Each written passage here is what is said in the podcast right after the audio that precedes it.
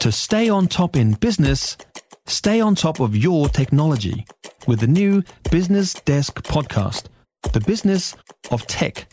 Listen on iHeartRadio or wherever you get your podcasts. Now, as we've been talking about, the Finance Minister has declined Kiwi Rail's request for more money to pour into the new uh, mega ferries to go over the Cook Strait. Uh, the cost of the dock improvements required to service the ferries is blown out. They need a lot more money. And she said no. Kiwi Rail's Chief Executive, Peter Reidy, is with us now. And on the line, Peter, hello. Kia ora, how are you? I'm well, thank you. Are you disappointed or are you relieved to be out of an expensive problem? Oh, look, as a business leader, I'm I'm disappointed. Our, our people are disappointed. It, it's been five years, but you know, at the same time, I've been involved in lots of infrastructure projects, and uh, you live to fight another day. We respect the government as a shareholder and funded to make the decision. We'll focus today on our people and our customers, which we've been doing, and Monday we'll turn around and work with government on options. How much money have we wasted on the dockside improvements already? The, the funding on the table, as you can imagine, is, is, commercially sensitive. We've got government money in there. We've got uh, funding from partners and our own funding. Um, so look, we, we're not discussing that, but you know, I, I think the minister's been open around.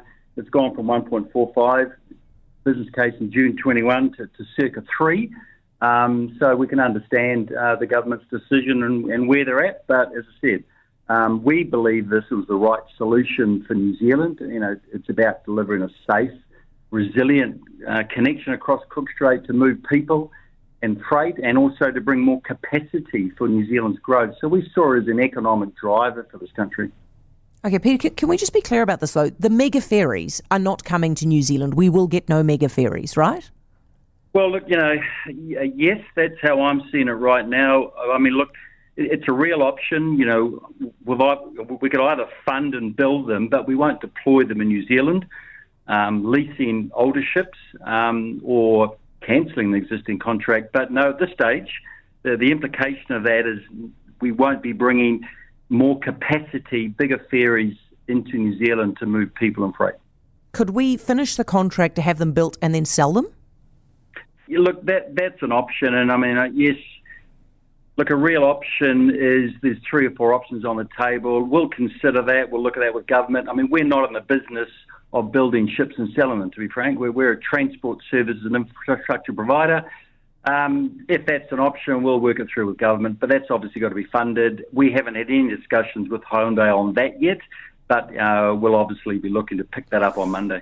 Peter, I mean, this is this is really awkward, isn't it? Because we are already dealing with, with ferries that are clapped out and are breaking down all the time on the Cook Strait. This was going to be the solution. We're going to get brand spanking new ferries, and now we're, we're God only knows how how far through this project, and we're going back to square one.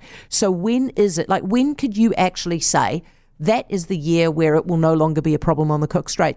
We will actually have reliability. Well, look, we've got you know ferries are 25 uh, years old. If I look, if I go back to to July and look at all our stats, our availability of assets is 96% for New Zealand, which is great considering the weather. Our on-time performance is about 82, 83%. If you compare that to lots of transport networks, that's strong.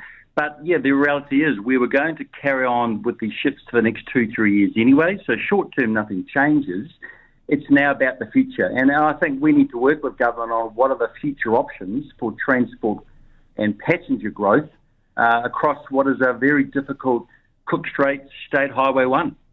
All right. Hey, Peter, thank you for your time. I really appreciate it, especially this time of the evening. Enjoy your evening. That's Peter Reidy, Kiwi Rail's Chief Executive. For more from Heather du Plessis-Allen Drive, listen live to News Talk ZB from 4 p.m. weekdays or follow the podcast on iHeartRadio. If you enjoyed this podcast, you will love our New Zealand Herald podcast, The Little Things, hosted by me, Francesca Rudkin, and my good friend Louise Ayrey. We focus on all the little things that you can do to make a positive impact on your life and to cut through the confusion from the health and wellness industry. Join us every Saturday to hear from the experts for all the tips and advice you need. Just search The Little Things on iHeartRadio or wherever you get your podcasts.